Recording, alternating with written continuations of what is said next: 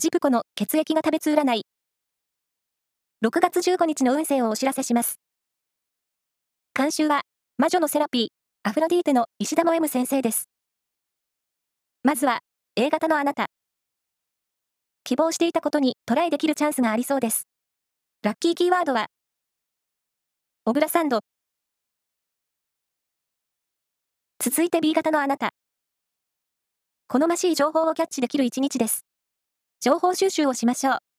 ラッキーキーワードは、レバニラ炒め。大型のあなた。以前から望んでいた物事や結果が手に入りそうな一日です。ラッキーキーワードは、歯磨き。最後は AB 型のあなた。好奇心が刺激され、アクティブな一日になりそう。